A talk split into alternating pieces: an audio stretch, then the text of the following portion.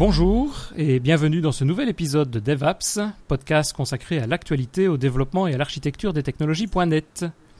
Nous enregistrons aujourd'hui le 13 octobre 2015. Je suis Denis Voituron et aujourd'hui je suis accompagné de Christophe Peugnet. Bonjour Christophe, comment vas-tu? Ben, Ça va très bien Denis, bonjour. Et je suis également accompagné aujourd'hui de David Catu de Microsoft Corp qui nous fait l'honneur aujourd'hui de participer à nos discussions du jour. Bonjour David. Bonjour messieurs. Alors de Christophe, toi qui connais peut-être un peu mieux David que moi, est-ce que tu saurais peut-être, avant de rentrer dans nos petites discussions du jour, que le représenter peut-être rapidement? Bon, d'accord. Bon, je vais faire les, grandes lignes. Euh, David, tu me coupes si vraiment c'est faux, mais je crois pas que. Comme je l'ai déjà fait, mais je vais, je vais pas être aussi, je vais pas détailler vraiment le truc. Euh, côté informatique, hein, 1999, tu sors avec un DESS de, de informatique fondamentale, Université de Toulouse 3. Oui. La même année, je relève que tu as un peu bossé en freelance pour euh, la société de monsieur Nicolas Gomme, que nous connaissons maintenant chez Microsoft, qui était l'entreprise Callisto Entertainment, a priori. Tout à fait. Qui a créé en 90. Euh, la même année aussi, tu crées ta boîte en cogérance avec euh, Yann Faure et Frédéric Collin. Ouais. Qui s'appelait la société BeWise, qui est donc c'était du consulting, développement, architecture, etc. Euh, l'année qui suit, tu deviens MVP C++, qui finira en MVP C Sharp jusqu'en 2010. Exactement. En 2002, tu crées encore une autre boîte parce qu'une ne suffit pas. Donc tu es co-gérant avec euh, Michel Rousseau. Oui, tout à fait. De la SRL Vertis. Et là, tu commences à créer ton pro. Enfin, officiellement, disons, le premier moteur 3D que tu as appelé Nova. Tout à fait. C'était un moteur qu'on avait utilisé pendant les années précédentes dans des démos parties. On s'en servait pour faire des concours. On l'a officialisé pour en faire une boîte. Oui, ça a toujours été euh, la 3D, ça a toujours été ton dada. J'imagine que c'est la passion du jeu vidéo initialement. Exactement. Et ça a fini. Alors c'est une petite parenthèse. Euh, la 3D, euh, tu as Babylon. Maintenant c'est Babylon JS qui est quand même maintenant le moteur que que tu que tu sur lequel tu bosses, qui est au niveau JavaScript, qui est dérivé du, enfin pas dérivé, qui s'appuie sur le WebGL. Oui. Euh, mais entre deux, le Babylon, c'était la première version de Babylon. Dis-moi si je me trompe, mais c'était parti sur le Silverlight 5, puisque à une époque, qu'ils l'avaient intégré à la sortie de Windows Phone 7, euh, ils intégraient euh, un moteur 3D pour Silverlight 5 qui s'appuyait aussi avec tout ce qui était euh, Xana. Exactement, c'est tout à fait exact. Voilà. 2008, hein, je reviens, je reprends. Donc là, tu ouvres ton blog philosophique www.catue.com, oui. que je conseille à tout le monde de lire. Et on se demande toujours pourquoi tu n'as pas encore sorti de bouquin là-dessus, parce que tu pourrais en faire. Hein. Là, on a vraiment tout, il n'y a plus qu'à l'imprimer. 2012, euh, c'est la tu sais un peu, ça serait la cyclopédie du savoir relatif et absolu. 2012, euh, euh, tu es Technical Evangelist chez Microsoft. Enfin, je dirais un petit peu avant 2012, je crois. Euh, mais là, je suis plus sûr. Non, non c'est. Euh, alors, attends, que je, sais jamais, on est un Juin 2011, peut-être. Non, non, c'était euh, avril 2012, tu as tout à fait raison. Mais rapidement, tu deviens Technical Evangelist Lead, c'est-à-dire responsable des évangélistes à Microsoft France. Tout à fait, c'est ça. La même année, en septembre, tu sors un bouquin sur euh, la, la, programmation sur Kinect, mm qu'on peut toujours trouver chez Amazon, euh, en anglais. Euh, la 2013, tu es, ça y est, là tu pars à Seattle. Mm. donc là, tu es senior programme manager. Alors là, c'est un truc, tiens, une parenthèse avant qu'on rentre dans le débat. J'ai jamais rien compris à tous les grades, en fait, tous les levels. Je sais pas comment on dit ça chez Microsoft. Parce que là, maintenant, tu es principal programme manager. Oui, tout à fait. Mais alors, euh, il y a plein de niveaux comme ça. Tu peux atterrir fois PDG. Euh... bah, le plus grand, c'est CEO, effectivement. Mais bon, pas tout ce que j'ai envie de faire. Mais euh, oui, oui, tout à fait. Il y a, as les grades avec des niveaux. Donc, c'est par exemple, tu vas être programme manager 0, programme manager 1, programme manager 2, senior programme manager. Et après, tu finis principal programme manager. Et après, tu es partenaire programme manager? Après, oui, ça peut monter, effectivement. Et donc, c'est des levels? Vous avez, j'ai vu à un moment donné qu'il y avait des niveaux euh, jusque, je sais pas, 50, 40, 60. c'est marrant, mais ça commence aux alentours de 58, 59, dépendant, euh, souvent quand tu es en niveau technique. Euh, et puis ça monte jusqu'au niveau 80 et plus. D'accord. Voilà. Et c'est quoi? C'est de la promotion? C'est une place qui se dit ouais, c'est vraiment de la promotion. avec des responsabilités et de l'argent associé. Oui, forcément, ça, mais. Mais. Il y a un moment où ça bloque, quoi, c'est tout. Voilà, je suis atteint le plafond, on peut plus. Euh, faut aller loin le plafond quand même. D'accord, ok. c'est l'avantage d'être à Corp, c'est que il y a, le plafond est assez loin. Et tu vois, David, que je pense Christophe a, bien, bien étudié le sujet. Il connaît, il connaît quand même pas mal. Hein. Il est fort. il est fort hein, pour ça. Alors, peut-être une question que les auditeurs se posent c'est pourquoi es-tu là dans cet épisode? Ben, Je pense que tu vas venir discuter avec nous, nous expliquer un peu comment sont organisés les développements. Oui. Et donc, euh, bah, tu as agréablement accepté notre, notre invitation pour euh, nous expliquer comment ça se passe chez MS, chez Microsoft, euh, au niveau des projets de dev. Oui, bon, l'idée était de, voilà, on est développeur, on est ici en France euh, ou côté francophone en Belgique, excuse-moi Denis, euh, mais euh, et, ou au Québec aussi. Et bon voilà, on peut, on n'est pas forcément, on sait pas comment ça se passe chez vous, chez Microsoft. Pour nous, mais au départ Microsoft, voilà, c'est une grande boîte, elle fait des logiciels, elle fait du, du matériel. on parle aussi de division, on entend ça, donc les connus, ça va être Surface, Windows, Office, etc. Mhm. Euh, ce que l'on voit du campus, ce qu'on peut s'imaginer, bah, c'est un grand building où, bon, quand on y va, on se rend compte qu'en fait, on arrive dans une sorte de, de, de village, entre guillemets, où on voit des bâtiments un peu partout, il y a des buildings. A 115 bâtiments. Il y a plus de 115 bâtiments maintenant, il y en a un peu plus. Alors, ils font 3 4 étages, c'est pas très haut, c'est très agréable, on est dans une sorte de, de, petite forêt, c'est super beau même. Il y a des parcs, il y a des magasins. Bon, tout ça c'est Microsoft, on rentre pas comme on veut. Hein. Alors, quand on se promène comme ça, de toute façon, allez voir sur euh, Bing Map. Vous pouvez euh, voir tout ça. Je sais pas s'il est déjà en 3D avec IR d'ailleurs. Euh, et chaque bâtiment, alors c'est quoi? C'est une division? Comment ça se passe? Et toi, tu fais partie de quelle division? Alors, il y a donc plusieurs groupes de divisions. il y a plusieurs divisions, pardon, qui ont des objectifs distincts. Donc, tu as évidemment les, diverses, les divisions matérielles qui est sous Panos Panay aujourd'hui. Euh, qui va s'occuper euh, ben, de tout ce qui va être surface, les téléphones, etc., le band. Euh, et puis tu as la division qui va être Operating System, qui s'appelle aujourd'hui WDG, Windows, je sais plus quoi, groupe. tu vois division Ouais, peut-être division, il faudrait que je cherche. donc elle est sous Terry Myerson et elle s'occupe effectivement de tous les OS. Euh, et quand je dis OS, en fait, vont, être inclus à l'intérieur, par exemple, Edge. Edge fait partie de l'OS pour nous en termes de division. Euh, et euh, à côté de ça, tu vas avoir la division des outils de développement qui vont s'occuper, par exemple, de Visual Studio. il y a également la division Azure, etc., etc. Donc, tu vois, en fait, on a essayé de, de découper la division Xbox aussi pour le gaming autour du produit, en fait. et puis, il y a une division qui est un peu à part. Euh, qui euh, s'occupe en fait, si tu veux, de l'évangélisation en tant que telle. J'aime pas trop le terme évangélisation, c'est plus euh, la connexion entre les gens du vrai monde et les développeurs.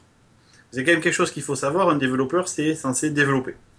Et du coup, ils sont pas forcément souvent, voire assez rarement, en relation avec les utilisateurs. donc, il y a besoin d'une division qui s'appelle DX pour Developer Experience dans laquelle je suis, qui va être en charge de d'avoir une main côté engineering, donc les gens qui font le produit, et une autre main côté vraiment euh, le monde réel, euh, les forums Facebook, les événements, euh, de comprendre si le produit qu'on a fait correspond aux attentes, et encore plus que ça, de faire en sorte que la prochaine version du produit que l'on produira corresponde encore plus à ce que les gens ont besoin au marché. Mais euh, ah oui, tu disais développeurs, pas les développeurs Microsoft, les développeurs euh, de chez. De... Bah justement, moi je parle aux développeurs Microsoft d'un côté et aux développeurs euh, non Microsoft de l'autre. Je fais la liaison entre les deux. C'est le boulot de TX. Et justement, par rapport donc à ça, on voit donc Microsoft, c'est évidemment une entreprise énorme avec ses différentes divisions dont tu, dont tu parles ici.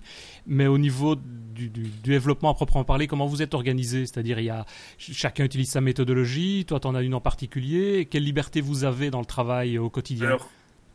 Jusqu'à assez récemment, jusqu'à il y a deux ans à peu près, on était sur la, méthodologie Waterfall, donc qui était une méthodologie qui était assez adaptée au monde d'où on, venait. Donc la technologie Waterfall, c'est vraiment la technologie en cascade. Euh, tu as une analyse des besoins au début qui crée une spec, donc ça descend en cascade de l'analyse des besoins vers la spec, la spec descend en cascade vers les développeurs qui développent, et ça descend en cascade vers l'utilisateur final qui a reçu le produit. Donc c'était des cycles assez longs, hein. c'était vraiment le monde dont on venait, c'est-à-dire que tu avais un Office tous les 2-3 ans, tu avais un Windows tous les 3-4 ans, etc. Donc tu avais 3-4 ans pour faire cette, ce développement, cette méthodologie waterfall. Chose qui a changé puisqu'il a fallu s'adapter au monde dans lequel nous vivons aujourd'hui, qui est un monde beaucoup plus rapide, avec des cycles de développement beaucoup plus courts, euh, plus agiles, euh, c'était le terme consacré. Euh, donc on a revu effectivement en, profondeur notre méthodologie de travail. Et ça, c'est une impulsion qui est au niveau de la boîte en entier, c'est-à-dire que avec des cycles de longueur différentes, ceci dit, mais toutes les unités de développement chez Microsoft fonctionnent sur cette approche agile. Euh, à savoir, euh, tu vois, Windows par exemple, c'est pour être tous les 3 à 6 mois mise à jour aujourd'hui, quand tu parles de Windows 10. Là, on va avoir la mise à jour de novembre, qui est donc euh, juste après celle de juillet. Tu vois, on a un cycle de 4 mois entre les deux, même pas 3 mois et demi. Donc forcément, tu peux pas faire du waterfall, c'est-à-dire que tu peux pas passer 2 mois à faire une analyse des besoins, 2 mois à faire tes specs, et puis bah, c'est trop tard.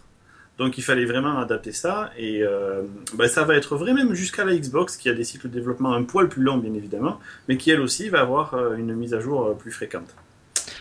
Une, question qui, attends Denis, une question qui je me pose, on était au niveau des divisions, mais comment les divisions communiquent-elles? Parce que parfois, une incidence euh, d'une chose euh, toute bête au niveau de Windows, ah qui peut avoir une incidence avec euh, avec la partie Office, l'Office que ce soit online ou etc. ou SharePoint, je sais rien. Pourtant, ce sont des mondes qui sont différents. Mais comment ça fonctionne à ce niveau-là? Je veux dire des bêtises, mais voilà, au niveau je ne sais pas si c'est l'OS, il décide demain, voilà, on enlève la base de registre. Terminé, on n'en parle plus. C'est une, supposition. Hein, euh, ah, évidemment, c'est une supposition. Euh, bien sûr. Euh, Mais qu'est-ce qui se passerait? Parce que là, on touche tout le monde. Là, si tu veux, c'est justement là où on va voir apparaître trois catégories d'acteurs dans cette opération, dans cette histoire. Les développeurs, forcément, qui est la grosse partie euh, de la force vive de Microsoft. Et au-dessus de ça, il y a deux unités, enfin au-dessus de ça, à côté de ça, je veux pas mettre de hiérarchie au-dessus de ça, à côté des développeurs, il y a les euh, responsables qualité et les programme managers. Et pour répondre à ta question, c'est vraiment le boulot des programme managers. Donc, comment fonctionne en fait aujourd'hui Microsoft quand tu regardes une, une, nouvelle release de quelque chose? Prenons Windows 10 par exemple, donc pour la release de novembre, qui s'appelle Threshold 2 donc l'évolution numéro 2 de Windows 10 si tu veux. Qu'est-ce qui s'est passé quand on a eu fini la première vague? Eh bien, les programme managers se sont rassemblés et on a fait un planning. Ce qu'on appelle un planning, en fait, c'est poser sur la table toutes les idées. Donc on se rassemble et euh, c'est là où le plus gros de notre boulot va être fait. Il y a des gars qui ont des idées spontanées. Ils vont dire, ouais, ce serait bien qu'on ait ça. Euh, moi, j'arrive effectivement, je dis, ben voilà, les développeurs dans le monde veulent ça, euh, veulent ci, veulent faire cette fonctionnalité-là. Là, je pourrais parler de Edge en l'occurrence. Et euh, on met tout ça au milieu de la table et on établit un planning. Voilà. Et là, c'est le planning rêvé, ce qu'on appelle un planning sans limite. On va vouloir développer tout ça. Donc, on fait une liste de tout ça, toutes les fonctionnalités que l'on veut. C'est le boulot des PM. On écrit des specs, on écrit euh, des one-pagers. On essaie de faire ça de manière agile, c'est-à-dire que ça ne fait pas 20 pages. Il faut que ça tienne sur une page ou une grosse page, on va dire.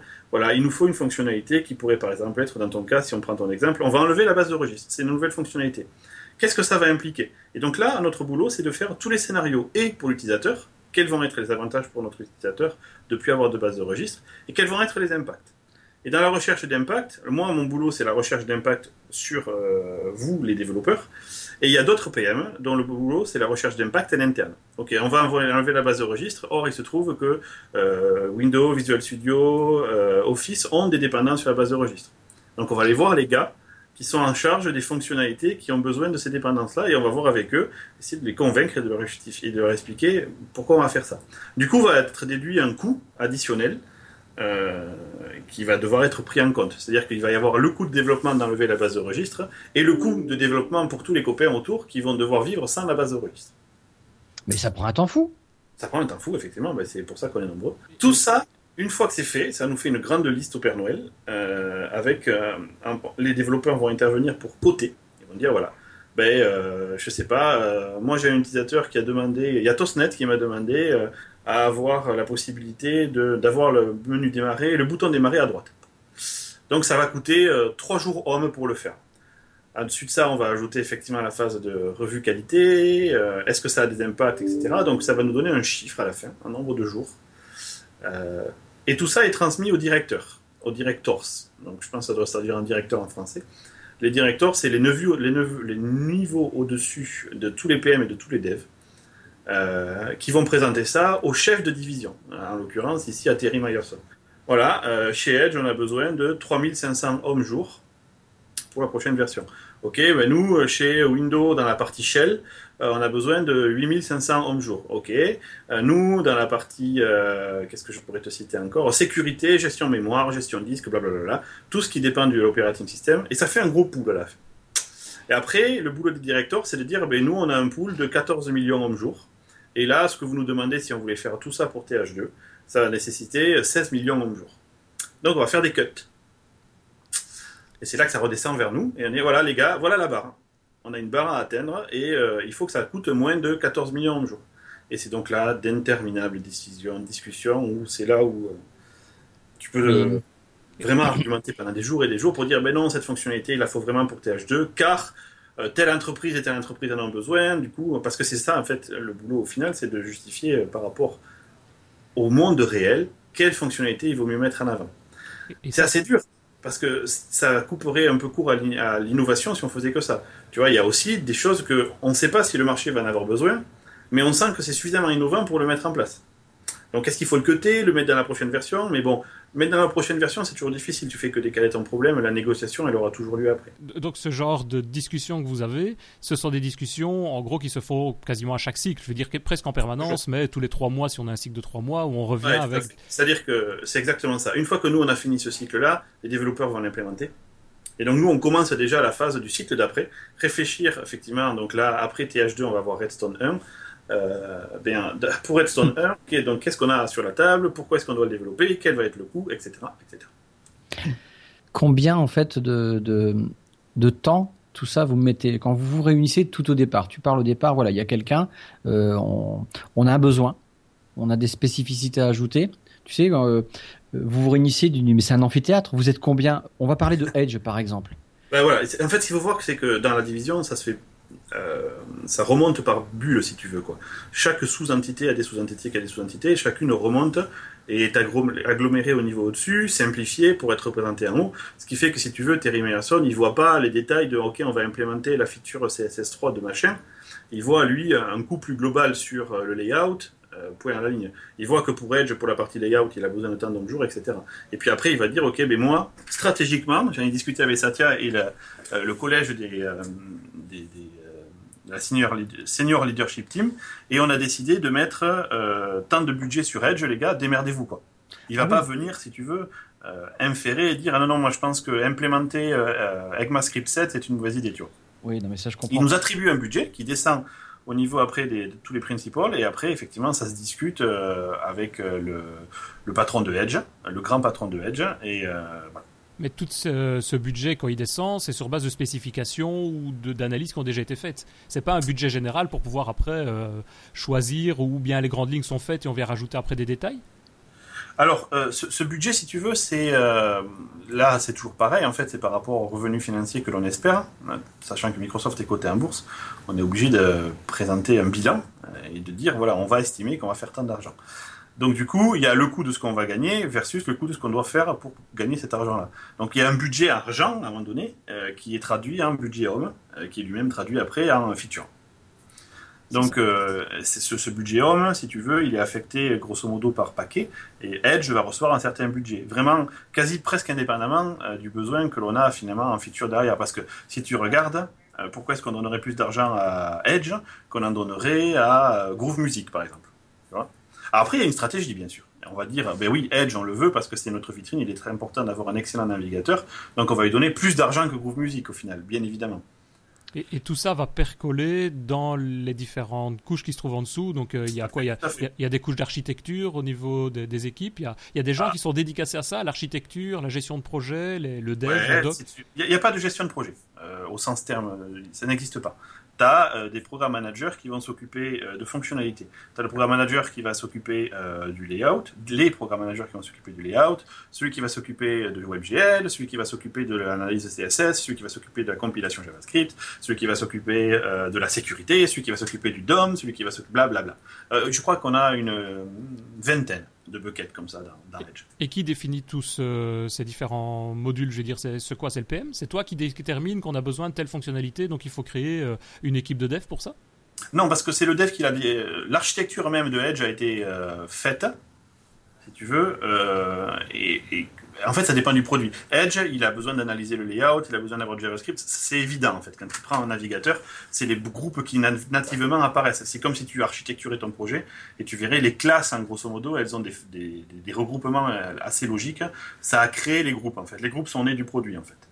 Ouais, ok.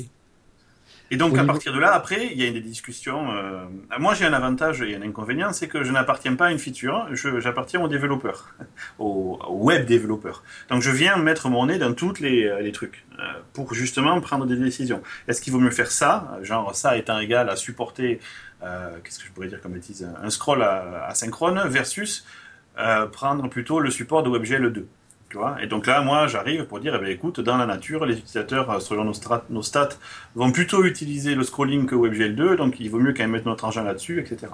Il y a des accros? Oh, Tout le temps, constamment, il n'y a que ça. Ah. Parce qu'un PM, un bon PM, c'est un mec qui vit son produit. Il vit sa feature. Pour lui, il n'y a rien d'autre plus important que WebGL2, tu vois, c'était le PM de WebGL. Tout le reste, c'est de la pisse à côté. tu vois? Donc chacun, ils sont, alors ils sont pas tous comme ça, heureusement, sinon ça serait impossible. Il y en a qui sont plus facilement manipulables que d'autres. Mais euh, ouais, les gens, ils croient à leur produit, ils disent mais c'est évident qu'il faut qu'on fasse ça. Et puis tu as le gars à côté qui dit mais non, enfin c'est pas possible. Il est évident qu'il faut faire les extensions dans Edge par exemple, tu vois. Il y a du lobbyisme. C'est que ça, c'est le boulot de PM, c'est un tuer lobbyiste. Mais ça se passe, euh, ça se passe à la cafette. Euh, ah, ça se passe partout. Ça se passe partout. Ça se passe devant une bière, ça se passe en réunion, ça se passe en escalation avec le boss parce que tu n'arrives pas à t'en sortir. Euh, ça se passe qu'à un moment donné, eh ben, on n'est pas d'accord. Et personne ne veut lâcher l'affaire, ben, ça se décide au-dessus. Moi, j'ai une arme absolue. J'ai une arme atomique. C'est-à-dire? Que je peux utiliser, que les autres n'ont pas. C'est que je peux mettre sur la table un partenaire. Je peux leur dire, mais voilà les gars, si on ne fait pas cette fonctionnalité, Dassault va pas utiliser Edge. Et en général, il n'y a rien qui passe face à ça. Ah c'est le, résultat client aussi qui est le plus important. C'est ton ancienneté. Euh, c'est vraiment une chose qui a été vraiment impulsée par Satya, c'est que on doit choisir Microsoft en général, non pas parce qu'on n'a pas le choix, mais parce que c'est bien. Babylone, ça t'a vachement servi. Comment? Babylone, ça te sert énormément finalement. Eh oui, bah, Babylone, alors, Babylone va me servir pour tout ce qui va de la communication avec euh, la partie gaming, 3D, etc. Euh, en général, il n'y a pas de discussion. Voilà, on arrive, on dit voilà, ça se passe comme ça dans le vrai monde. Ah ok, ben merci. Et puis des fois, tu vas devoir te battre, tu vas devoir leur dire mais putain les gars, si on... je vais vous donner une histoire un peu triste. Euh, et heureusement que le blog est en français, comme ça, ça ne devrait pas remonter trop fort. Euh, la première version de Edge, malgré tous mes efforts, ne supportait pas Localhost. Donc en gros, la première version de Edge, elle est sortie dans la nature, mais comme elle était dans, les Insider Previews, c'était pas trop grave. Tu pouvais pas naviguer sur localhost. Tu pouvais naviguer que sur une adresse externe. Or ça, mais, c'est juste complètement con. Parce que quand tu es un développeur web, mais tu vas tester ton site en local d'abord. Tu vas pas le publier à chaque fois sur ton Azure ou sur ton serveur pour le tester. en général, c'est plus simple, c'est vrai. Hein. ouais, donc c'était juste une fonctionnalité qui était. Et j'ai pas pu, j'ai pas pu malgré tous mes efforts, les convaincre que c'était complètement con de sortir Edge sans le support de localhost. Et ça devait rester comme ça jusqu'en novembre. C'était le plan. Donc on disait, bah c'est pas grave, Edge, c'est pour Madame Michu, les développeurs web, ils s'en serviront pas. Donc là, j'ai dû vraiment, vraiment me battre. J'ai dû aller chercher des partenaires, j'ai dû faire faire des témoignages, des mecs, euh, des récupérer sur Twitter des gars qui disaient, mais c'est quoi cette honte, etc.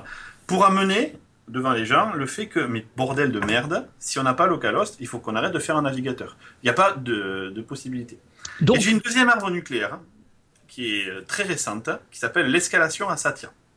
Tous les mois, DX fait une escalation à Satya en disant, mais voilà, on a constaté que comme on est à l'extérieur de l'engineering, on, va faire du fingerprinting. C'est un peu moche, mais ça sert le produit au final. On va dire, mais eux là-bas, eux, ils n'ont pas compris que les utilisateurs, ils ont besoin de ça. Donc, on met en face une liste d'utilisateurs qui nous donne des feedbacks, genre, mais comment c'est possible que vous ayez pensé sortir Edge sans le localhost et puis on envoie ça à Satya. Et puis donc là, ben, Satya, il a le rouge, rouge, tu vas faire ça tout de suite, gros con. C'est vrai Tu l'envoies direct à Satya? Ça s'envoie direct à Satya, tout à fait. On appelle ça. assistant, tout ce qui va. C'est pas moi qui écris, puisque tous les, euh, il y a plusieurs programmes managers dans mon groupe. Euh, moi, je m'occupe de Edge. Il y en a qui vont s'occuper de XAML, d'autres qui vont s'occuper de la Xbox, etc. Euh, alors moi, j'ai un groupe de trois. On est trois personnes avec David Rousset et un gars américain qui s'appelle Daniel Buchner, parce que Edge c'est assez gros. Euh, et puis donc il y a un gars qui va s'occuper, par exemple, tu vois, d'HoloLens, il y a un gars qui va s'occuper du gaming avec Unity.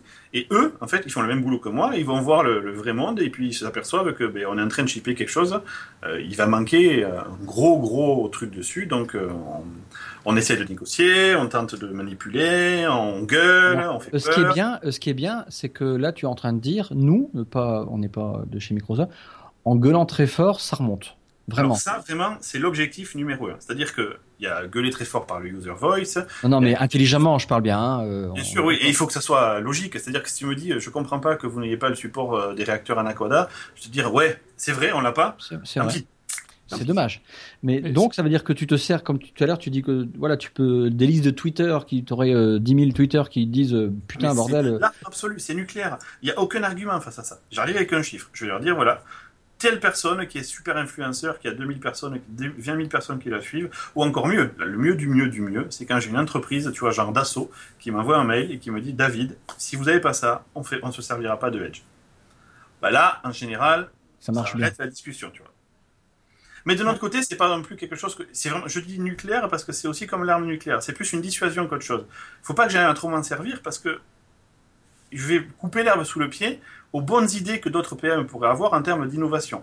Le problème de l'innovation, c'est qu'elle n'a pas de, je cherche le mot en français, puis on dirait Jean-Claude Van Damme. Euh, elle n'a pas, voilà, elle n'a pas de, de gens extérieurs pour la supporter, vu que c'est de l'innovation. Tu vois?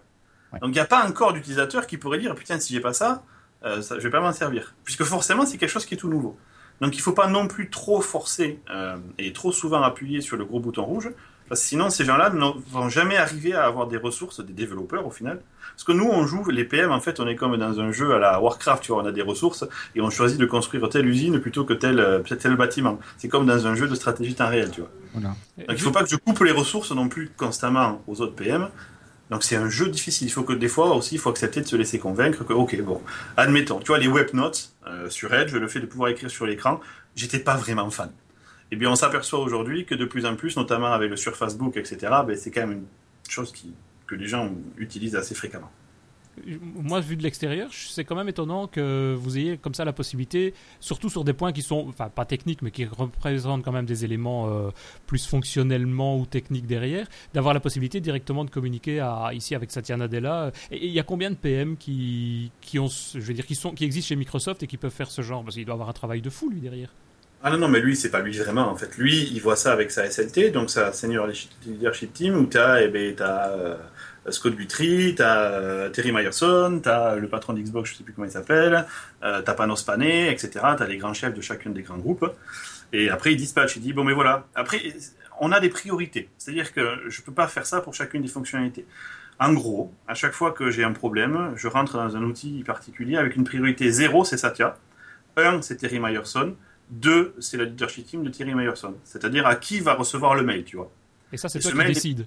C'est moi qui décide effectivement de prioriser. Donc, tu vois, typiquement, quand, euh, malgré tous mes efforts, Edge n'a pas pu avoir le localhost, ben, j'ai mis ça en priorité zéro. Le mois ah d'après, localhost est sorti dans Edge. Ah oui, donc ça va quand même assez vite. Les décisions ah, euh, remontent et redescendent assez vite. C'est ça que je te parlais plus de waterfall, mais vraiment d'agile. C'est que on a un système, une contre-mesure. C'est DX en l'occurrence. C'est-à-dire que l'engineering fonctionne. Il y a des PM qui vont fonctionner avec des fonctionnalités. Ils vont analyser le marché. Ils vont faire des user focus. Et à côté de ça, il y a un contre-pouvoir qui est DX, euh, qui est vraiment de dire ok, ben nous on va aller voir les gens, on va discuter avec eux. Chose que ne peuvent pas faire, et c'est normal, les développeurs, puisqu'ils doivent développer.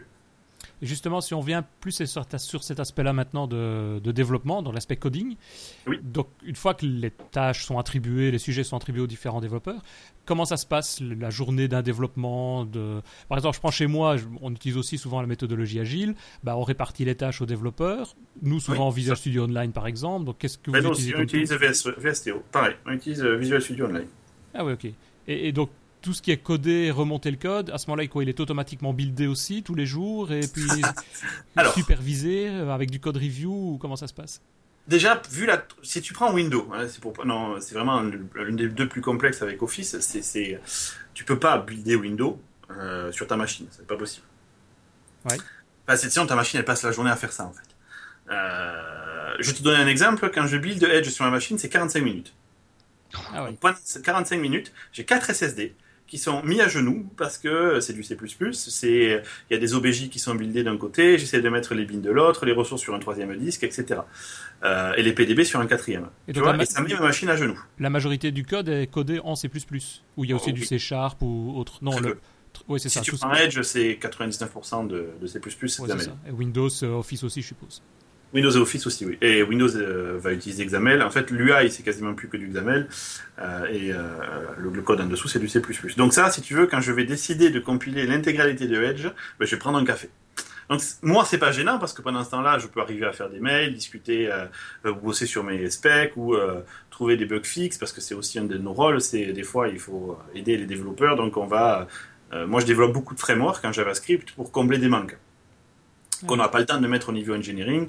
Donc on met ça en open source. C'est des choses qui vont fixer des bugs euh, ou des manques qu'on a dans le produit, faire des polyfills par exemple. Euh, donc c'est aussi un des rôles du PM. Mais le dev, le matin, quand il arrive, il va sur son TFS, il voit ben, les tâches qui lui sont affectées, il bosse dessus comme n'importe quel dev, et quand il a fini, il commit ça sur une branche. Et on a des centaines de milliers de branches que vous pouvez peut-être voir apparaître. Si vous, je ne sais pas comment ça se passe. Moi, je suis Microsoft, donc je vois plein de branches apparaître quand je suis dans Visual Studio et que je veux choisir les insider build. Vous savez ben, En fait, moi, j'ai insider build fast and slow, et puis j'ai aussi toutes nos branches qui sont à l'intérieur. C'est-à-dire que je peux en choisir une et je vais la recevoir. Et ces branches sont buildées la nuit par des machines de build. Donc elles buildent toutes nos branches. Par exemple, pour Edge, je crois qu'on a une cinquantaine de branches différentes. Une pour, par exemple, la branche où on va bosser sur WebRTC, la branche où on va bosser sur, euh, je sais pas moi, euh, une feature de l'interface comme ben, les previews des tables, etc. Chacun bosse dans son coin, si tu veux, et pour pas être emmerdé par les builds des autres, on a nos branches, en fait. Et après, ces branches, elles sont remontées d'un niveau. Donc, il y a la branche th2 underscore edge qui va merger, si tu veux, toutes les sous-branches pour ajouter, pour euh, faire un conglomérat des features qui ont été faits par les développeurs. Et il y a une équipe qui est dédiée à justement gérer euh, les collisions, etc. Parce que forcément, il y a des conflits. Donc c'est un boulot, mais deux camps, mais d'une force. Et les gars qui acceptent de faire ça, j'espère qu'ils sont bien payés parce que c'est vraiment la merde. T'imagines que, je sais pas si vous avez déjà eu des conflits déjà sur vos propres projets quand on est deux à bosser dessus? Ouais, ouais, bah, il faut imaginer que tu as 500 personnes qui bossent sur 15 euh, ou 20 branches et à un moment donné, il y a un gars qui va dire Bon, ben on va merger tout ça, tu vois. Donc il a des conflits de partout, c'est l'enfer. C'est vraiment l'enfer. Et ils font ça en permanence ou il y a des étapes Non, non, c'est de temps en temps. On fait ça de temps en temps et on demande aux gens de bien nettoyer tout, que de pas merger des trucs de, de tu vois, d'essayer d'être euh, intelligent. Mais au bout d'un moment, il faut bien merger euh, le boulot de tout le monde. Donc ça remonte d'un TH2 Edge. Et après, il y a une autre branche au-dessus qui s'appelle TH2 Release, qui va merger toutes les entités euh, de, de, Windows, par exemple, pour te produire la build 565 que vous avez vu apparaître récemment, par exemple. C'est ça, donc toutes les nuits, il y a des builds de chacune des branches. De temps en temps, on fait des, des merges. c'est 565, c'est-à-dire qu'il y en a eu 565 avant. C'est une par jour. 566, 567, etc. Ah oui, c'est ça, la numérotation, c'est oui, ça. C'est aussi simple que ça. Par contre, si tu vas, ce qui est amusant, c'est que tu vas pouvoir peut-être builder la 564 et il n'y a pas encore eu euh, donc euh, d'intégration des branches, donc elle a quasiment zéro feature. Et tu prends la 565 qui est pourtant un numéro après, mais entre les deux, on a fait notre opération de merge de toutes les sous-branches et tu as plein de fonctionnalités qui apparaissent. Donc un numéro de version n'implique pas euh, des features, si tu veux. Ça dépend à quel moment on va décider de merger les branches, en fait. Et, comment vous choisissez quelle branche doit être euh, mergée? Parce que toi, tu remontes ton code, enfin, les devs remontent leur code dans chaque, mm. chaque branche, dans chaque euh, feature. Quand tu fais ton commit, ouais, quand tu considères que c'est suffisamment prêt, tu la remontes, effectivement. Elle va remonter donc à ton niveau supérieur, donc par exemple TH2 Edge, et puis à un moment donné, eh bien, on considère qu'il y a une suffisante stabilité sur un numéro de build parce que les quality euh, directors ont décidé que c'était suffisant. Et bien ça, ça va être remonté dans WinMain en fait. En l'occurrence là, c'est plus WinMain, c'était H2 Release, mais ça s'appelait WinMain avant. Et euh, voilà. Et après, quand euh, la phase de test interne est suffisante, puisqu'on a nos propres boucles à l'interne, les gens vont recevoir euh, les builds, soit en slow, soit en fast. En interne aussi, ça fonctionne pareil. Quand on considère que le slow interne est suffisamment de bonne qualité, on refait une phase de test. Et quand on, quand on sait qu'il y a, y a toujours des bugs, mais qui sont suffisamment pas impactants, ben on ship ça aux insiders. Ah, justement, là, les tests d'intégration, alors comment ils sont organisés euh, qui, qui fait quoi? C'est des équipes spécifiques qui vont tester euh, des, des, caractéristiques Alors, il y a des quality reviews, effectivement, et puis il y a surtout du dog fooding, c'est-à-dire qu'on s'en sert tous les jours. C'est quoi? Ce qu'on appelle dog fooding, c'est l'expression américaine, c'est eat your own dog food. Mange la, la viande de ah. ton chien. Mange la bouffe de ton chien. Uh-huh. Le dog fooding, c'est ça. Bon, ça ne veut pas dire grand-chose en français, mais c'est une expression américaine qui veut dire sers-toi de tes propres produits. Quoi. Donc quand les quality reviews ont été faites, et, ils peuvent pas passer partout. C'est juste humainement impossible de tout tester. Il y a bien sûr des tests unitaires et des tests d'intégration, forcément, mais c'est pas possible de tout tester dans Windows. Prends Windows et clique partout comme un débile, tu vois. bon, ben, on peut faire des tests effectivement, mais il faut quand même que les gens s'en servent pour justement avoir des cas assez complexes d'usage. Comment vous définissez ce qui doit être testé? C'est tout? Il y a, un protocole? On laisse les gens se servir de leur Windows. Donc on va shipper à l'interne toutes les machines des gens qui ont accepté de faire du dogfooding vont être mises à jour pendant la nuit et le matin tu arrives. Tu vois, ce matin j'étais sur une build et puis euh, hier j'étais pas sur la même. Donc je vais continuer à me servir, je vous parle sur Skype, etc. Et quand il se passe quelque chose qui crache, je, remplis un bug dans le TFS. Et il y a une équipe de triage qui passe tous les jours et qui va après affecter ça aux bons développeurs. C'est ça, donc il y a, mais avant ça, il y a des tests unitaires qui sont faits par les développeurs eux-mêmes. C'est eux qui créent leurs tests unitaires? Oui, tout à fait. Ils créent leurs tests unitaires. Ça, c'est la nouveauté, effectivement, depuis qu'on a enlevé le, groupe des testeurs. C'est ça, donc les développeurs codent, ils font leurs tests unitaires en même temps, tout ça remonte. ils sont responsabilisés sur leurs tests unitaires, parce qu'avant ils codaient, puis ils balançaient ça aux testeurs, le ah testeur il j'ai la, la, merde, et les développeurs. L'idée était, euh, et je la comprends, mais elle ne marche pas dans la réalité, que plus tu codes, moins tu testes, mais plus tu codes. Oui. Bah, et c'est toujours la, grande discussion. C'est si ce sont les développeurs qui font les tests unitaires, ils sont peut-être influencés aussi par leurs propres tests. Donc maintenant, c'est vrai qu'il y a un minimum à, voir. Mais donc c'est en fait c'est la responsabilisation du développeur. Tu es responsable du code que tu as produit. Donc s'il ne passe pas les tests unitaires, tu ne commites pas et tu ne pourras commiter que quand tu auras passé tes tests unitaires. Euh, au niveau des interfaces, des, des ressentis, des, qui sont parfois, on peut pas laisser, laisser dans la nature un produit où il y a, il y a, euh, il y a une, une, ergonomie ou quelque chose qui ne va pas, un bouton mal placé, je dirais bêtement. Euh, comment ça se passe Il y a aussi euh, les devs plutôt design, tu vois ce, non, que je veux dire? pas non, Tout à fait. Il y, a, effectivement des équipes en amont de designers qui dessinent le produit. Et qui ont leur propre PM, et qui ont leurs propres interfaces avec les utilisateurs, etc. Et qui font en parallèle. C'est un parallèle, tout à fait. C'est fait en amont. Euh, pour que les développeurs puissent se développer. Euh, parce qu'en fait, tu vas soit développer des fonctionnalités qui ne sont pas euh, directement accessibles, soit tu vas développer l'UI. Et les développeurs qui font l'UI bossent effectivement avec des designers. Et eux reçoivent également les produits buildés pour pouvoir les tester par après et valider ça aussi. Exactement, exactement, tout à fait. Et après, c'est pareil, hein, tu as des designers qui pensent avoir révolutionné le monde et qui vont te faire des interfaces de merde que personne va aimer, genre la barre d'adresse d'un Edge sur le Windows Mobile en haut. Mhm. Mais il te, justifie ça, mais d'une force, quand tu les écoutes, tu dis, ah ouais, finalement, tu as peut-être raison. Et puis après, tu te confrontes à la réalité. Et la réalité est tout autre. Les utilisateurs n'achètent pas. Et ça marche pas. Ils ça, c'est. C'est quand même fou d'arriver après. Euh, enfin, ça s'est pas passé comme ça puisqu'elle est, elle est arrivée en bas ou c'est un choix, je sais plus. Non, des fois, elle est en bas. Vous avez gueulé parce qu'on a eu des Your Voice, parce qu'on parce que DX, on a fait une escalade à, ça faisait partie de l'escalade à Satya qu'on a faite et que finalement, on a dit non, non, c'est pas, bon. Bon, après, il y a des, fonctions qui sont parfois. Euh, il y, a, une deadline à vos produits. Je présume que, quoi qu'il en soit, à, telle date, on doit sortir le truc. On, essaye de pas shifter, effectivement. Et... des fois, tu n'as pas le choix. Quand tu as une build, il y a vraiment un gros problème qui la rend inutilisable, on la sortira pas. Mais là, tout le monde va être sur le pont, euh, tu, tu le sens passer. Voilà, en général, euh, on évite tous d'avoir à bosser le week-end, tu vois. Vous évitez On essaye, oui. Ah, on essaye de ne pas avoir à bosser le week-end parce qu'il y a une build qui a craché qu'il faut la sortir absolument, tu vois. Et quand vous évitez, ce sont des équipes qui sont grandes Une équipe de, de dev de, pour une fonctionnalité, que ce soit Edge ou, d'autres produits, c'est des équipes de quelle Ça va dépendre.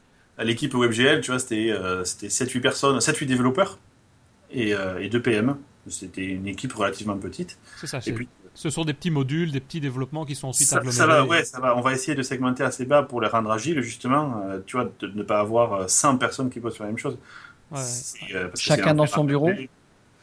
Ça dépend. Euh, euh, les équipes Edge sont dans des open space et tu as d'autres équipes euh, qui sont dans des bureaux fermés. Ça dépend. Il n'y a pas de politique sur ça. Vous êtes agile? Vous pouvez bosser de, chez vous? Ah oui, on a tout à fait le droit de bosser chez nous. Tout à fait. Moins les PM parce que une grosse partie du boulot se passe dans la négociation. Je viens de te dire. Il faut que je vois les gens. quoi. J'aime pas trop faire ça par Skype. Des fois, c'est pas le choix parce que j'ai des impératifs, mais j'aime bien voir la personne en face. Il y a une partie de ma manière de convaincre qui se passe dans ma communication physique, en fait. Ouais, tout à fait où je leur montre que je suis vraiment euh, persuadé de mon truc, ça se lit dans ma manière de, me comporter. Quoi. Et justement, au niveau de l'organisation, il y a des horaires fixes Vous devez arriver à telle heure, partir à telle heure oh, Tu as déjà essayé de donner des horaires fixes à des développeurs et ça a marché ouais, c'est, le gros problème, mais bon. non, tu peux pas. Les développeurs, ils font ce qu'ils ont envie de faire. Et puis, alors franchement, je suis de l'école, je suis développeur avant tout. Hein.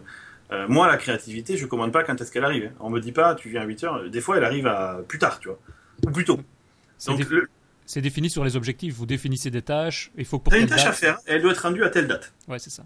Si tu as envie de passer, de bosser de 2h du mat à 5h, genre Mathieu Mézil, tu vois, eh ben Mathieu, il, a sa créativité la nuit. C'est comme ça. Bon. Ben, on peut, si tu le forçais à bosser la journée sur des horaires de bureau, tu aurais de la merde. On peut aller dans les builds, dans les, dans les bâtiments n'importe quand? Oui, on a accès constamment. Tu as fait des serveurs tournent non-stop. Après, les serveurs de build build la nuit. Donc, effectivement, si tu veux committer quelque chose et que tu la commites à 4h du mat, eh bien, ça remontera pas sur la build avant le jour d'après. Ouais, mais tu peux le tester euh, localement. bien sûr. Il te faut 45 minutes pour pouvoir le tester. Mais... Alors, 45 minutes, c'est quand je rebuild tout Edge depuis zéro et que j'utilise pas les précompiled headers. Euh, si tu prends que ta fonctionnalité, que tu arrives à l'isoler, que tu recompiles pas toutes les autour, ça peut aller beaucoup plus vite. faut, 5, 6, faut pas oublier le point virgule en bout de ligne, hein, parce que ouais. si tu 45 minutes de plus. Si tu veux tout rebuilder et qu'au bout tu t'aperçois qu'effectivement tu n'as pas pu tout rebuilder parce que tu as un point virgule, bon déjà tu vas te détester personnellement. oui, voilà. Jamais de ta vie, je pense que tu oublieras des points virgules. Et quand il y a des bugs qui sont trouvés, enfin, ou des, problèmes de testing, que ce soit en termes, on parlait de design ou de fonctionnalité, c'est quoi? Il y a des bugs qui sont créés directement aussi dans TFS, dans Visual Studio Online? On crée le bug dans Visual Studio Online, on a, bah, comme euh, si tu utilises VSO, c'est pareil. on crée le bug, si tu connais à peu près le gars qui l'a fait, tu peux lui attribuer. Sinon, tu laisses, euh, tu ne l'attribues à personne. Et il y a une équipe de triage qui bosse tous les jours, euh, dont leur objectif c'est de voir s'il n'y a pas de duplicates déjà, si ce bug n'a pas déjà été remonté, euh, si le bug est assez bien défini et qu'il est reproductible. Et après, il l'envoie au développeur. On essaye, tu vois, que le développeur il reçoive vraiment le bug, il passe dessus, ok, tac, tac, tac, je vais fixer pour aller vite, et qu'il n'ait pas à passer des heures à décompiler ton code. Tu vois, parce que l'utilisateur, il t'envoie un bug, ils te disent, ouais, cette page web, elle marche pas. Ouais, ouais. mais qu'est-ce que tu veux que je fasse avec ça? Me dis rien dans ce cas-là, ça sert à rien. Quoi. Ce que tu viens de faire, ça sert à rien. Il faut me dire, voilà la capture d'écran, j'étais en train de faire ça, pourquoi ça marche pas? Ça veut dire quoi? Ben ça a craché, tu vois. Euh, donc on essaye de protéger les développeurs de ça et de leur préparer la... qu'ils aient plus qu'à aller voir en leur disant voilà, tu vas sur jsfiddle.net, je t'ai reproduit le bout de JavaScript qui fait que ça plante, t'as plus qu'à l'exécuter, tu vois ça plante, ça plante pas sous euh, Internet Explorer ou sous Chrome, à toi de jouer. Et là, il est efficace. Hein. Et ce genre de, de remontée, de bugs par exemple, il y a des équipes qui se sont dédicacées à, les filtrer pour déjà voir ce qui est bon, comme tu le dis, et puis à les réorganiser. le triage, tout à fait, ouais. ouais. Ils font le triage. Non, je dis, et malgré ça, il y a encore des bugs qui passent, quoi. Et malgré ça, ben oui, mais il y a 4 milliards de pages web dans le monde. 4 milliards de pages web. Ouais. Et tout utilise un langage extrêmement modulaire, puisque très permissif, qui est JavaScript. Je te donne juste l'exemple de Edge ici. Hein mais ça s'applique à n'importe quel autre truc. Tu prends Word, tu vas ou Excel, tu fais une formule méga compliquée que personne n'a pensé à faire, qui fait référence 4 pages dans deux fichiers pas ouverts. Oui, effectivement. On essaye dans la majorité. Je veux dire, personne ici ne veut des bugs, mais des fois ça arrive. Qu'un développeur me montre qu'il n'a jamais eu de bug, dans ce cas-là, je l'accepterai qu'il nous critique. Dans les environnements, vous avez aussi des, comme on peut parfois retrouver en entreprise, des environnements de dev, d'acceptance, de test, de prod, donc différents niveaux. Parce qu'ici, c'est buildé, mais après, le build, qu'est-ce que vous en faites? Ben, Les builds, justement, sont là pour être testés, tu vois. Euh, et c'est pour ça que c'est buildé tous les soirs, parce que les PM vont... Tu vois, le dev, il va me dire, ah bah, ça y est, j'ai fini telle fonctionnalité, ok, je récupère sa build, qui a été buildée dans la nuit, je l'installe, donc je m'installe Windows avec un numéro de build particulier. Donc là, tu fais attention à n'aller chercher que ce que tu veux regarder, parce que tout le reste autour de toi, il faut t'imaginer que c'est du brouillard, quoi. Hein. C'est pas stable ou quoi que ce soit. Toi, tu vas juste récupérer cette build-là, parce que tu vas aller tester une fonctionnalité. Et une chose qu'il faut savoir également, c'est que la majorité du temps, les fonctionnalités là que l'on a sont buildées depuis très longtemps et elles sont cachées derrière des clés de registre. Ça permet, si tu veux, de ne pas mettre le système en mode instable, et tu n'actives la fonctionnalité que on demand. Tu vas dans la base de registre, tu mets la clé qui va bien à la bonne valeur, et hop, la fonctionnalité va, va apparaître. Et euh, ça nous permet vraiment d'avoir, ben, tu vois, le même mécanisme que tu as aujourd'hui avec Edge, avec euh, la page About Flags. Plutôt que de tout mettre en public où les gens vont tester du code et qui n'est pas encore sec, les gens qui veulent vraiment le tester, ils vont dans About Flags, ils activent une fonctionnalité, et là on leur dit, attention garçon, c'est expérimental, use it at your own risk, et tu vas du coup euh, pouvoir t'en servir en sachant qu'effectivement c'est une fonctionnalité expérimentale.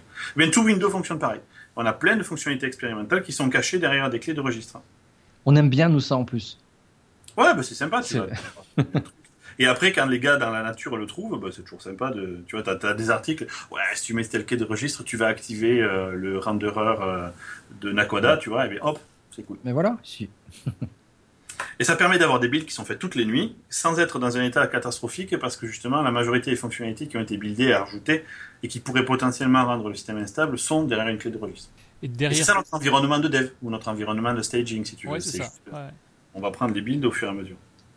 Et derrière tout ça, donc le, les développeurs qui codent, une fois que ça passe par les, phases de test et éventuellement les détections de bugs et autres, il y a quoi D'abord, il y a un code review qui est réalisé au niveau du code ou c'est remonté tel quel?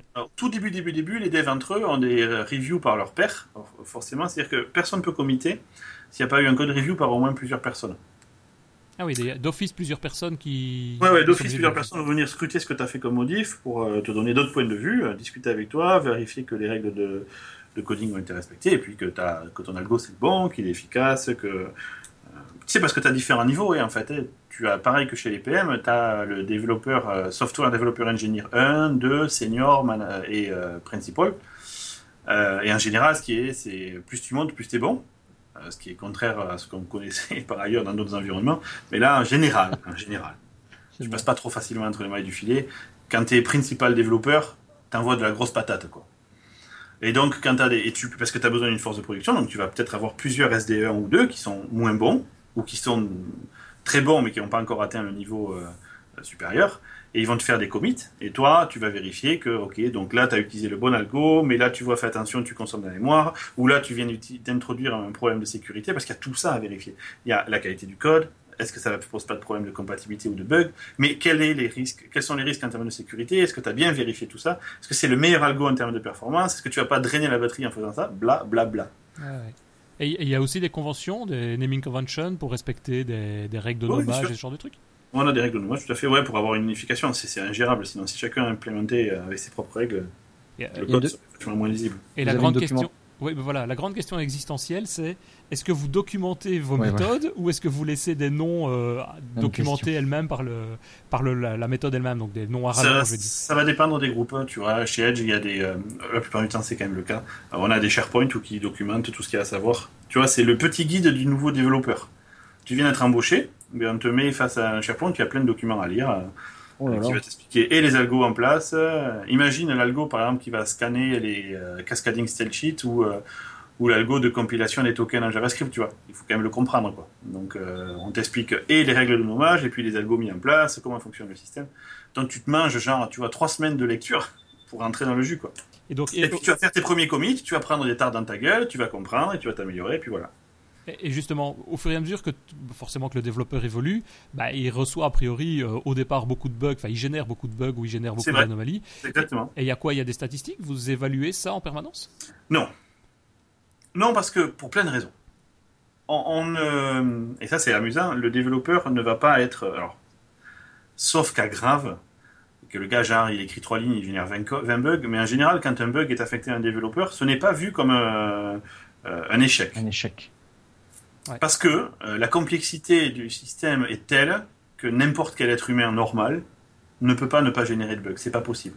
Il y a des implications et des intrications partout. Quand tu bosses sur l'operating system, imagine tu bosses sur la mémoire, gestion de la mémoire. Tu imagines les impacts que tu as sur tout le monde, du driver en passant par l'appli euh, Notepad. C'est tellement intriqué que effectivement tu vas faire de ton mieux.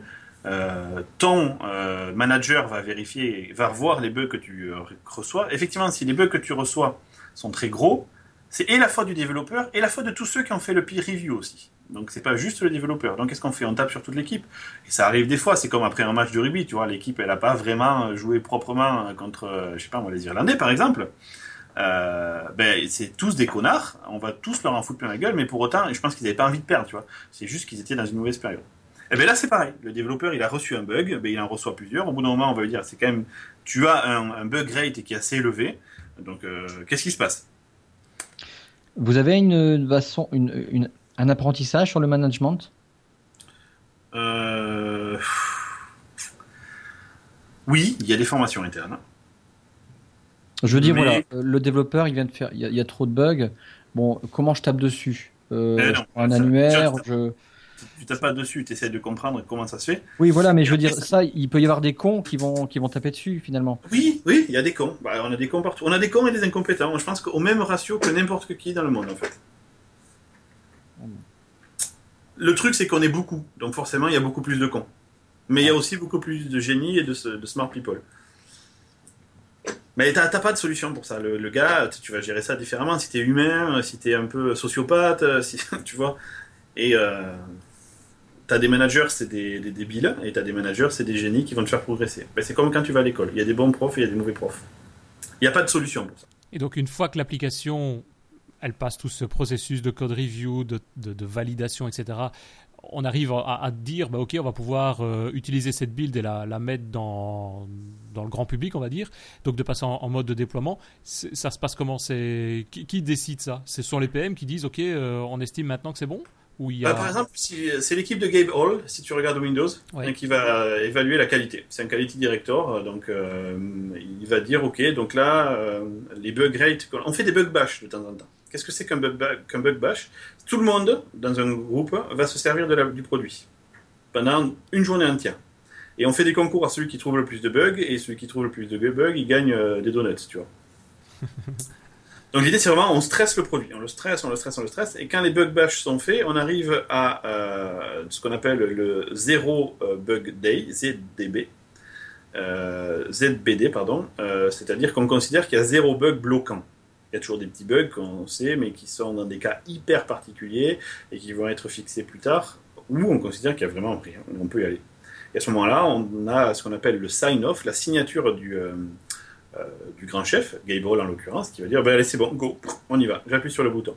Et ça sort. Et ah, la build sort de l'état euh, interne pour passer en externe. En insider, là et là, en insider, tout à fait. Une fois qu'on a fait le tour de l'insider, on est arrivé à un certain niveau de feedback des utilisateurs. Grosso modo, on est satisfait de, et les gens sont satisfaits. Ben, on dit, OK, ça sera celle-là qui sera la release candidate pour être TH2 en novembre. Tu vois? Elle va encore repasser des batteries de test pour être bien sûr qu'elle est peaufinée, que les drivers sont corrects. On fait des installations sur plein de machines différentes. On envoie ça à des early adopters. Et quand c'est bon, le jour J, bien on la publie. Et les, les, grands PM sont déjà en train de penser la suite depuis un bout de temps. Ah nous, ça fait un moment qu'on est passé à autre chose, effectivement. Je veux dire des, des bêtises, on va pas parler de Windows 11, mais je veux dire, on est déjà à ce stade de de la Redstone 1. Non, non, non, je suis d'accord, mais je veux dire la suite. Hein, je parle vraiment de la suite. C'est pour ça que je parle. Ah oui, la Redstone 1, on a déjà fini. On est déjà au-delà chez Microsoft après la Redstone 1 Non. Non. Vous avez une visu là sur euh, ce qui va arriver On a une visu de ce qui n'a pas passé la barre pour Redstone 1 et qui sera donc euh, postponé à Redstone 2, forcément. Voilà, d'accord. Ça, oui, j'ai effectivement des fonctionnalités. Je sais que ben, euh, j'ai pas pleuré assez fort pour les avoir. D'accord. A priori, ça devrait arriver dans des versions ultérieures. Tout à fait, c'est jamais euh, éteint. Sauf vraiment le mec est con, quoi. Il te demande une fonctionnalité, je veux que ça me génère un burger euh, sur le lecteur disquette. Ouais, ben non, ça marchera pas ça. Le user voice, tu en avais parlé dans Lifestyle, euh, c'est un système où il y a 1000, voilà, il y a, un quota qui fait que à partir d'un stade, on, on, on, fait attention à ça? En fait, on fait attention à vraiment ceux qui sont dans les tops, tu vois, et on fait aussi attention à ceux qui sont très bas. Parce que ceux qui sont très bas, c'est vraiment un indicateur pour nous que les gens s'en foutent ou que les gens concernés ne sont pas sur le user voice. Parce qu'il faut aussi se méfier de ça. Quoi. Tout le monde ne fait pas l'effort d'aller sur le user voice et pour autant, ça ne veut pas dire que la fonctionnalité en question n'est pas bonne. C'est un très fort indicateur. Quand tu vois les tops, euh, c'est sûr qu'elles seront réalisées. Sauf les tops qui disent, parce qu'il y a aussi des trucs genre utiliser Blink, qui est le moteur de Chrome, dans Edge. Non, effectivement, même si ça a plein de votes, ça on le fera jamais. Quoi l'user voice n'a pas de notion d'obligation pour nous, c'est un très fort indicateur, surtout pour moi, puisque c'est vraiment mon outil à moi, puisque ça vient de la communauté, que je mets sur la table avant d'appuyer sur les gros boutons rouges. Quand tu dis que ça vient de la communauté, donc effectivement, enfin, on voit que Microsoft est de plus en plus euh, open source, tourné vers la communauté, etc.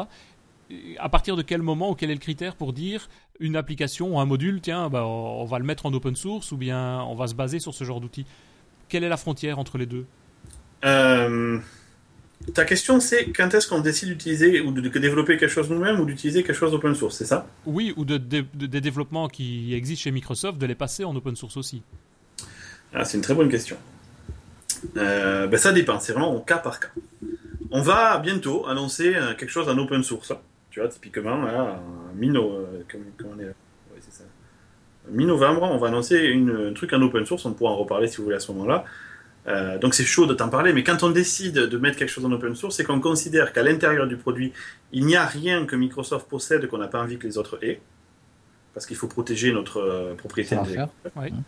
Et forcément, tu vois, typiquement l'argent que l'on fait aujourd'hui sur Android, si on avait mis en open source euh, le code qui a été utilisé par Android, ben, du coup on n'aurait pas gagné d'argent, tu vois.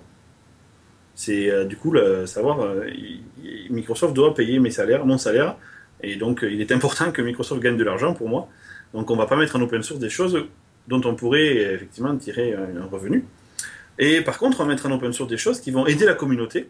Et ça, c'est mon boulot aussi en tant que programme manager pour Edge, c'est de mettre en open source des choses comme Babylon.js, euh, des choses comme euh, Vorlon.js, etc. De dire, il y a des fonctionnalités là-dedans qu'on aurait pu vendre, mais finalement, on va considérer qu'il est plus intéressant que la communauté s'en empare également pour euh, les aider à utiliser mieux nos produits. Donc, il n'y a pas de réponse à ta question. C'est au cas par cas.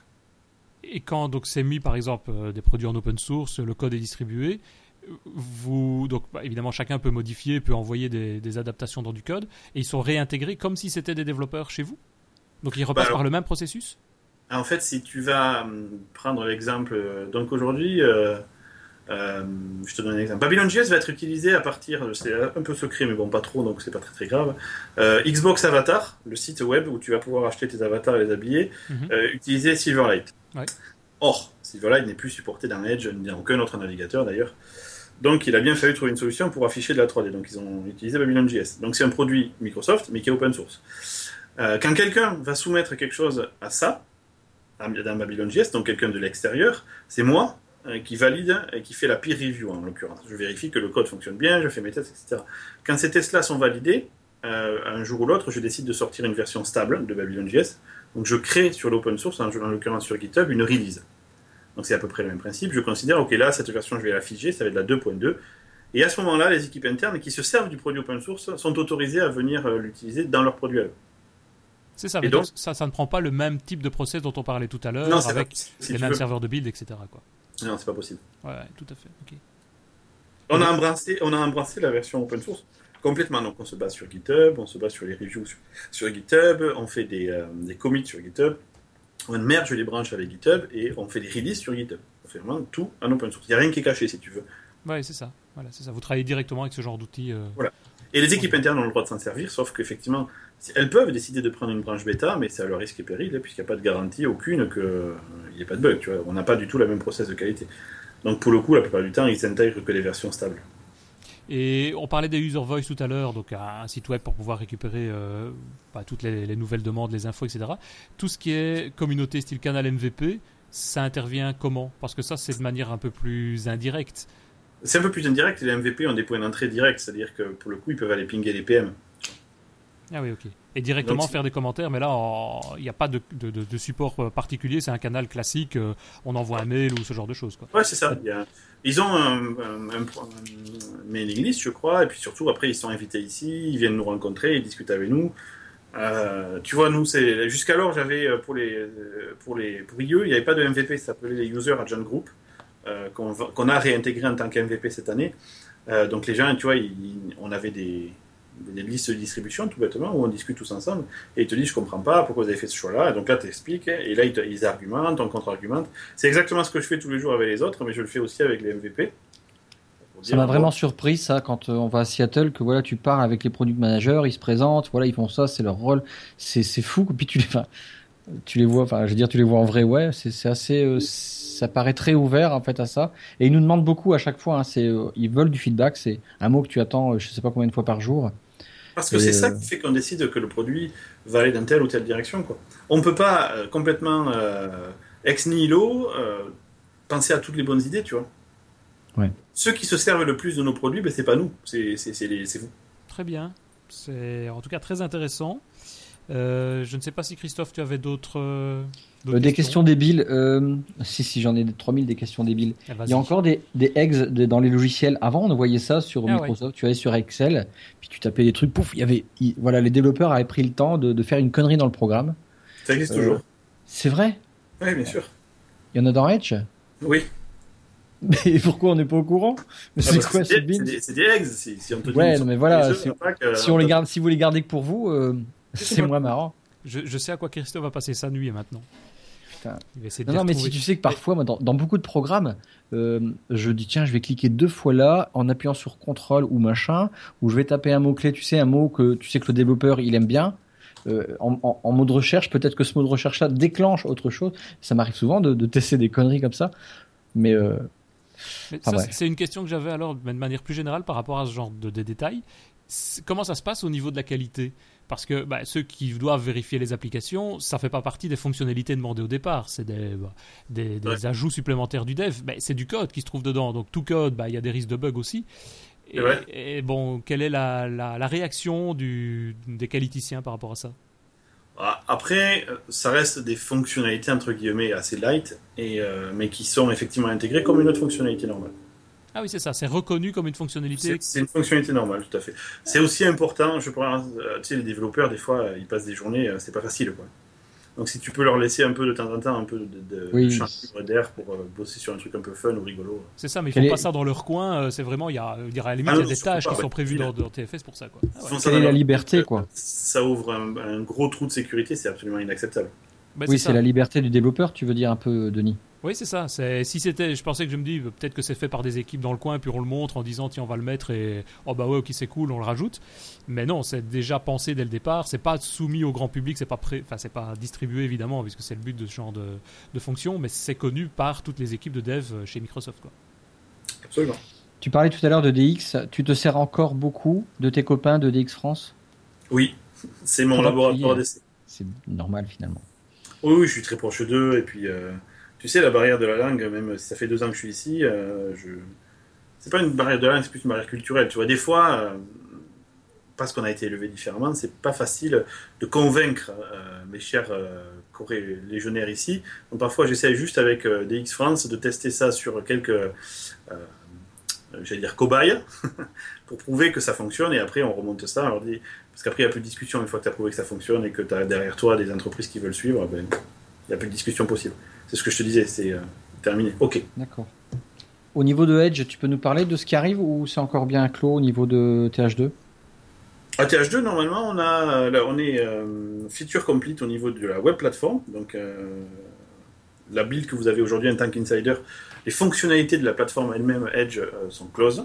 Et les nouveautés arriveront après pour les insider preview de euh, Redstone. Et après, il y a des trucs au niveau de l'interface, mais déjà, on en a shippé pas mal. Hier, on avait la tab preview, il y a eu euh, le drag and drop. Euh, Qu'est-ce que j'ai vu passer? Qu'est-ce qu'on a fait passer encore? En fait, on améliore beaucoup l'UI maintenant. Synchronisation des favoris et des onglets. Oh, putain, ah parle-moi de la synchronisation des favoris. c'est bon, c'est dans la build. Si tu installes la 565, c'est dedans. Alors est-ce que est-ce qu'on parle des favoris? Parce que moi ce que je retrouve un peu dommage c'est que nativement il me l'a pas proposé la toute première fois que j'ai Windows 10 L'Edge m'a pas proposé naturellement dire Hey salut euh, bah tiens j'ai vu que tu avais sur IE euh, tel favori je te les importe. Non ça s'est pas passé comme ça. Euh, ça c'est un peu dommage je trouve parce que finalement l'utilisateur lambda bah y aurait moi je m'y attendais. Après entre mes deux Edge sur mes deux PC ça va être synchronisé? Oui. Comment ils vont faire? J'ai déjà maintenant différents favoris à droite et à gauche. Sa bah, fusion? Il va falloir que tu euh, fasses un choix. c'est vrai? Il n'y a pas une fusion? Il va, Qui va décider Non, si, si, ça va fusionner. Ça va te fusionner les deux, tout à fait. D'accord. Et après, à toi de supprimer ce que tu veux ou ce que tu veux pas. Quoi. Et on parle de PC, mais la synchro va se passer aussi avec le téléphone. Oui. Ouais, c'est naturel. Euh, il y a des améliorations au niveau des clics droits sur les favoris, par exemple? Oui. Euh, par exemple, toi, j'ai vu ma femme, parce que moi je dis rien à ma femme, elle, a un navigateur, elle s'en fiche que ce soit telle marque ou telle marque, tel produit ou tel produit. Euh, un truc, la première chose qu'elle a dit, je tape où l'adresse Ah, bah oui. Alors ça, ta souris là-haut. C'est un feedback que euh, j'ai, qui est dans ma liste de défonçage, tu vois, qui va remonter à Satya. C'est inacceptable ce truc qui te cache la barre d'adresse. C'est-à-dire, je lui ai dû lui dire, bah regarde là-haut, mets ton curseur, tu vas la trouver. Voilà, mais c'est que si tu cliques, tu vois, c'est pas bon. D'accord. Donc euh, voilà, ça c'est contre-ergonomique, c'est une erreur des designers, ils en font aussi, et euh, il faut qu'on enlève. Ça c'est ma conviction, David Catu, tu vois, pas... Et euh, maintenant, mon travail, c'est de faire en sorte que j'arrive à convaincre le gars qui est responsable de la barre d'adresse. Ça fait deux fois dans Lifestyle que je dis, allez, on va parler un peu d'Edge. Sans, sans, méchant, mais voilà, en parler, parce que parfois il y a des trucs qu'on aime et qu'on n'aime pas. Et parfois, moi, mon ressenti perso, bon, j'ai adopté Edge, hein, sauf que je reviens sur euh, IE parce que parfois il ne me mémorise pas mes mots de passe Edge. Mes mots de passe qui, sur des sites qui sont protégés avec un HT password, HT, HT access, ça il mémorise pas. Donc à chaque fois le retaper, là je reviens sur euh, IE ou parce que mes favoris sont beaucoup plus nombreux sur IE. Et puis je les ai mis en tout petit. Tu sais, j'ai pas mis de nom, c'est que des petits icônes à, la queue le Et il y a une gestion de dossiers. Tu sais, je mets des dossiers par exemple dev, euh, le blog, MS. Tu, tu vois ce que je veux dire au niveau de la barre d'IE. Donc c'est pour ça que parfois je suis encore un peu sur IE. Donc il y a les deux. historiquement, en fait, il y a des choses qui s'est passées lors du développement de Edge. Je... Il faudrait que je revienne de jour. Il faudrait que tu m'invites sur euh, euh, Lifestyle pour qu'on en parle. Mais grosso modo, effectivement, on a pris un peu de retard au démarrage. Et puis, c'est un nouveau navigateur. C'est-à-dire que c'est recommencé de zéro. IE, tu, tu me parles là, ou Chrome, ou Firefox, ils ont eu 52 versions pour en arriver là. Tu vois. Là, aujourd'hui, Edge, c'est la première version. Remets-toi à IE1 ou réinstalle juste Firefox 1 ou même Chrome 1. Je, et on va discuter de la différence massive qu'il y a. Ah non, mais je ne mets pas de contraire. Hein. Soft, etc., etc. Mais bon, je suis d'accord. C'est la première version du navigateur. Mais beaucoup de points sont probablement réglés avec les extensions qui vont arriver dans Edge aussi, je suppose. Oui, Puisqu'on aura tous ces problèmes-là dont tu parles, Christophe, je suppose, bah, si, même si ça n'existe pas, même nativement, les extensions vont pouvoir régler. Euh. Il y a déjà une date prévue pour euh, une sortie des extensions ou c'est pas. Non, c'est pas encore prévu. Ah c'est prévu qu'on les ait, c'est pas ça ma réponse, mais je sais, je sais pas te dire quand. est-ce que si, est-ce que si on regarde, voilà, comme tu disais tout à l'heure, en regardant les user voice, on a une information en gros sur ce qui arrive réellement? Ah oui, tu as une grosse, euh, de gros indices sur des choses qui sont importantes qu'on gère. Ouais, c'est essentiel, d'accord. Mais c'est une bataille sur tellement de fronts, parce que là, ce que tu vas voir sur le User Voice, la plupart du temps, c'est ajouter Service Workers, ajouter WebGL2, ajouter, tu vois. Donc ça, c'est dans la web plateforme. Mais au-dessus de la web plateforme, il faut aussi vraiment qu'on améliore l'interface de Edge. Il faut aussi qu'on ajoute le support des extensions pour qu'elle soit user-friendly, qu'elle corresponde. Donc il y a vraiment ces deux fronts qui sont menés en parallèle. Et ça, ça ne parle que de Edge. Maintenant, tu imagines ça au niveau de tout l'écosystème Windows, Office, Xbox, tu vois où ces problèmes-là, ils sont démultipliés par le nombre de produits que l'on gère en fait. D'accord. Il y a souvent des équipes dédicacées pour les, lui, pour l'interface graphique? Oui. Euh, je réfléchis dans Office, c'est le cas. Euh, oui, oui, oui, tout à fait. Parce que c'est le cas ici au niveau de Edge aussi. je dirais, il y a une équipe qui s'occupe du design, de l'ergonomie. Et, oui, tout à fait, tout à fait. C'est très souvent le cas. Elle est très distincte de l'équipe de dev? Il y a une frontière, je veux dire? Il y a une frontière, c'est pas les mêmes équipes. Oui. Elles se parlent beaucoup, mais c'est pas les mêmes équipes des devs comme ça, il y en a que à Seattle?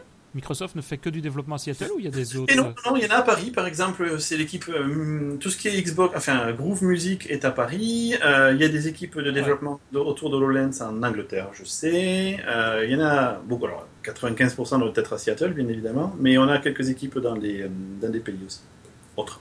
Parce que ça doit pas être simple à gérer aussi. Enfin, on parle d'ergonomie d'un pays à l'autre, surtout si on prend, je suppose, des pays style pays asiatiques ou autres. Ah ben on a une équipe dédiée, complètement dédiée à tout ce qui va être interface avec euh, les pays euh, non à caractère latin. Donc des pays arabes et des pays genre à idéogramme comme la Chine ou le Japon. Et à ce moment-là, avec la possibilité d'avoir des interfaces différentes oui. Ah oui, ah, bah oui, parce que tu vois, un exemple, nous on, lit de gauche à droite, euh, les écritures arabes c'est de droite à gauche. Ça implique beaucoup de choses quand même. Hein. D'où bouton démarrer à droite, quoi, c'était pas eh ouais, Exactement, tu penses, à, tu penses à ça, mais euh, euh, ça peut être également les idéogrammes pour dire nous il va falloir 7 caractères, il va falloir 25 caractères, enfin tu vois, c'est différent. Ça peut vraiment impacter l'UI. Et après, tu as des croyances aussi. Genre, tu vois, nous, le vert, c'est espoir je sais plus dans quel pays, le vert c'est signe de euh, malheur ou je sais pas quoi, il faut pas utiliser de vert, tu vois. Enfin, c'est quand, mais. Hein. Oui. Ah oui, donc les interfaces graphiques peuvent être quasiment entièrement revues. Euh, il y a une idée qui va rester, bien sûr. Euh, mais oui, il y a des adaptations qui sont faites pour tenir compte des spécificités locales. Et tout ça est recentralisé après au niveau du code sur les mêmes serveurs chez vous? Oui. Et après tu builds, et quand tu builds, en fait, tu fais pas une build, tu fais une build par, par langue. Et, ouais, mais ça doit représenter une masse de code ouais, phénoménale. oui, c'est monstrueux. Les serveurs de build, c'est des bestiaux, quoi. Et, tout le code maintenant, donc, si vous utilisez VSO, c'est aussi utiliser, fait dire comme nous, dans Azure, vous utilisez votre propre infrastructure Azure pour pouvoir euh, gérer tout ça, pour gérer SharePoint, gérer le code et tout ah, ça. oui, oui, tout à fait. C'est, euh, on se sert de nos propres outils. Enfin, vos propres outils qui deviennent les nôtres aussi, du coup. oui, d'ailleurs, ça va dans ce sens-là, effectivement. Non, c'est pas mal. Ok, ben je pense qu'on a fait un, peu le tour du processus. Euh, donc on a revu un petit peu bah, tout ce qui était méthodologie, l'analyse des besoins, le coding, les tests, toujours important évidemment. Et on était jusqu'au déploiement. Je ne sais pas si Christophe, tu avais d'autres euh, points à vouloir regarder, ou David, des choses qu'on aurait oubliées que, qui sont importantes pour toi? Pas de mon côté. Bah, tu sais, en une heure, euh, on peut pas. je pense qu'on peut parler des jours et des jours. Là, je pense que le tour est sympa quand même je pense qu'on a déjà bien survolé effectivement. Bon après il faudrait rentrer dans les détails de chaque petit, de chaque point dont on a parlé, mais je pense qu'effectivement en une heure on n'a pas le temps de voir tout dans le détail, mais ça fait un survol quand même assez agréable. Ouais. Euh, Ben, merci. Merci, euh, merci à Avec un plaisir. Merci David. Ben, de rien. Euh, peux-tu nous rappeler peut-être juste comment on fait pour te contacter Si on veut te joindre sur Internet par exemple, euh, un, tweet, un Facebook ou autre chose? Alors, le plus simplement c'est deltacoche, D-E-L-T-A-K-O-S-H. Ouais. Et sur Twitter, c'est le plus simple. Ok. Et pour toi, Christophe? Bah, Twitter, c'est pareil, ouais, voilà. C'est Tosnet 1 parce que le, le 0 a été pris. C'est pas vrai. C'est triste. c'est des japonais. Faut essayer de le racheter, tu vas voir. Sinon, tu mets Tosnet avec un E entre le S et le N. Ouais, ouais, mais non. Alors Tos, ça vient qu'une petite fille ne savait pas dire Christophe. Et .net, c'est parce que mon nom de famille finit par euh, .net, donc euh, voilà. Bah oui, t'étais prédestiné à faire du C-Sharp. Ouais, enfin bon si je peux en faire plus. Ok, merci beaucoup à tous les deux. Euh, bah, je vous propose euh, à tout le monde de se retrouver d'ici quelques jours pour un prochain numéro de DevApps. Et d'ici là, merci à, vous. On se retrouve sur le, le, blog où vous pouvez nous envoyer vos commentaires, vos remarques. Et on suivra tout ça avec attention. Et à David si jamais il y a besoin d'autres infos également. Merci beaucoup. Salut, merci. Au revoir.